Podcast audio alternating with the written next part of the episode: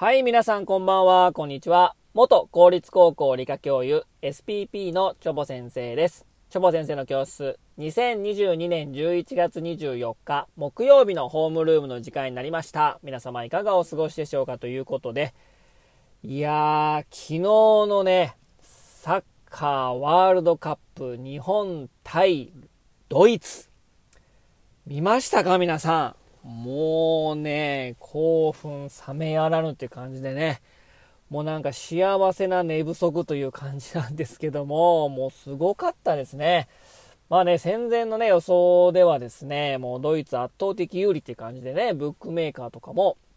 まあ、ドイツ圧倒的に有利というね、予想出てたんですけども、まあ、私もね、正直ね、まあ0-3ぐらいで負けるんじゃないかなと思ってたんですけども、なんてことない。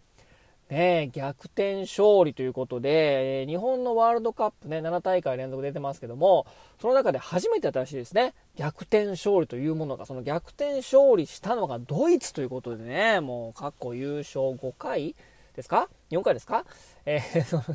一応、あのね、優勝国を破ってという感じでですね、もうすごいですね。なんかこれね、またね、時間作ってね、これの配信したいなとか思うんですけどもね、ということでね、はい。えー、今日のお話に行きたいと思います。全然サッカーとは関係ないんですけどもね、えー、今日のお話はですね、雲の糸を吐く蚕っていうね、お話をしたいと思います。はい、雲の糸です。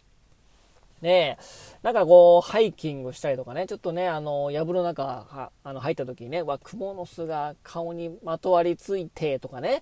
で、なんかこう、ね、お家でね、なんかこう、隙間隙間には蜘蛛の巣張ってるやん、みたいなね、えー感じで、あんまりね、あのいいイメージはないかもしれませんけども、えーこのね、雲の糸ってね、めちゃくちゃ丈夫って知ってました？皆さんね。まあその手とかでね、お払いのけてすぐ切れたりするかもしれないんですけど、実はですね、この断面積あたりの強度っていうのはですね、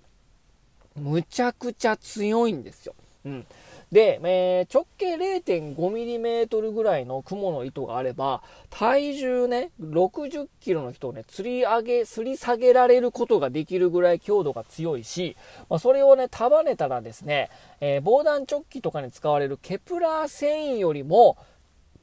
めちゃくちゃ強いっていう風にですね、言われているぐらいですね、すごい丈夫な繊維なんですね。で、えー研究者たちはですね、じゃあこの雲の糸をたくさん培養して作れば、これも未来の繊維としてで、えーしかもタンパク質で作られてるし、自然のものだから、もう本当にサステナブルですよね。うん、そのその自然に帰っていくから。っていうことで、まあ注目したんですけども、意外や意外ですね。まあ意外というかですね、まあ雲の生態をね、え考えてみるとですね、えー縄張りがあったりですね、共食いをするためですね、飼育して大量の糸を採取することがね、非常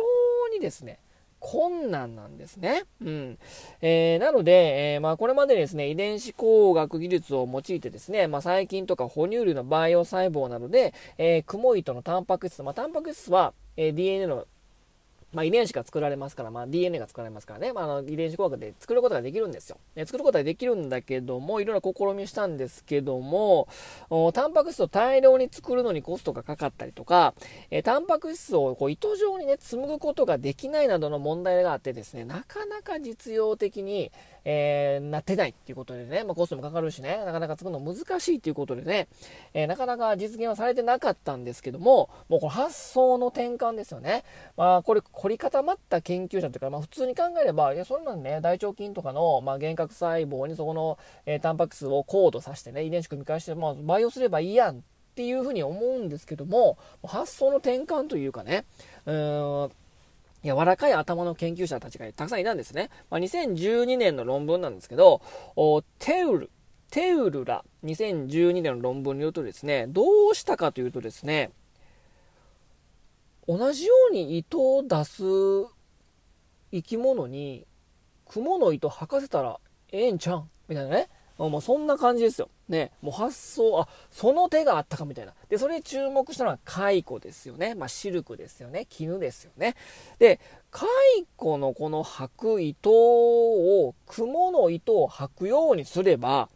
いいんじゃないの？ということでね、注目したんですよね。雲の糸を履く蚕をこう遺伝子組み換えで作ってしまえばいいと。もいうね、ところに注目したんですね。素晴らしいですよね。で、えー、クモンを糸を出すタンパク質。まあ、タンパク質だからね、まあ、その遺伝子の解析をして、して、えー、クモの糸を出すタンパク質と、蚕が、えー、作るシルクを出すタンパク質を入れ替えて、まあ、フュージョンタンパク質って言うんですけど、まあ、入れ替えて、蚕の、えー、糸のところ出すタンパク質の遺伝子の部分をクモの糸と同じタンパク質を組み替えれば蚕からクモの糸を出すことができるということで、まあ、そんなね、技術ね、私もね、遺伝子系の研究室なかったので、なかなかね、こうやって簡単に口では言うけど、まあ、難しいんですけどね、まあ、どうやってやんねやろって感じですけどですけども、で、その、クモの糸を出すタンパク質を、まあ、置き換えて、まあ、それをフュージョンシルクっていうらしいですね。置き換えたシルクっていうことで。で、えー、で、これで、その、えー、遺伝子組み換えで作った蚕の子供を誕生させて、で、培養というかね、飼育していくと、蚕が雲の糸を吐き出すというのが成功してですね、それを集めると、雲の糸に匹敵するぐらいの強さのシルクを作ることができた。ややこしいけどね。ややこしいのシルクとか雲で出てきてややこしいけども、要は、まあ、蚕が雲の糸を出して、その糸を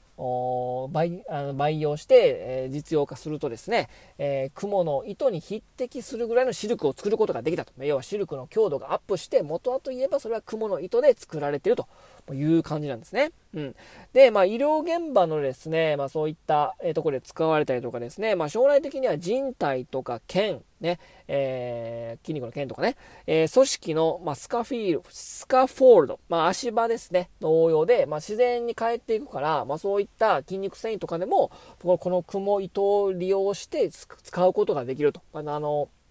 なかなかその、拒絶反応とかも起こりにくいのでね、自然のものだから、そういったことに実用化を期待されているという感じなんですね。うん。で、まあ、今ね、その実用化されてないって言ってたんですけど、本当にね、最近の話、話なんですけど、日本のね、ベンチャー企業のスパイバー、ね、えー、スパイダーマンのスパイダーとファイバーのバーね、をかけた、ね、名前の企業らしいですけど、スパイバーっていう企業がですね、雲の糸を人工的に合成大量にできるっていうことをね、技術開発したらしいんですよ。これ素晴らしいですよね。えー、蚕とか使わずにもう本当に研究室レベルで、えー、雲の糸のタンパク質、構造タンパク質を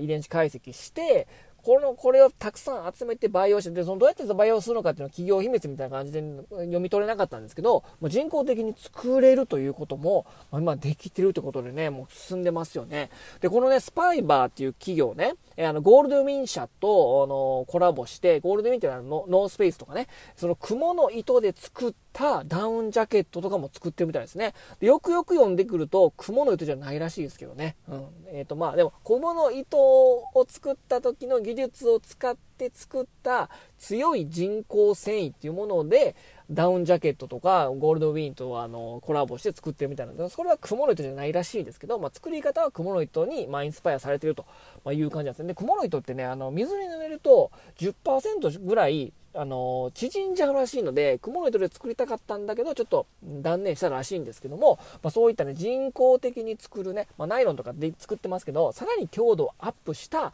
あ繊維というものが今作られてて、もうどんどんどんどん科学技術進歩して、どんどんどんどんね、えー、まあ、雲の糸も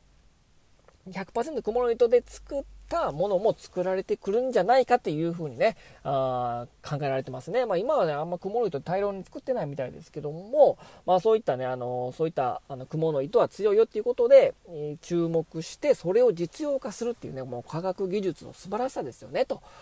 いうところでしたということで、今日はですね、えー、雲の糸を吐く蚕というお話をいたしましたということでね、えー、雲の糸で作った服を着る日も近いのかなという感じです。科学技術に進歩にね、期待しましょうということでしたということで、今日はこの辺にしたいと思います。それでは皆様さようなら。バイバイ。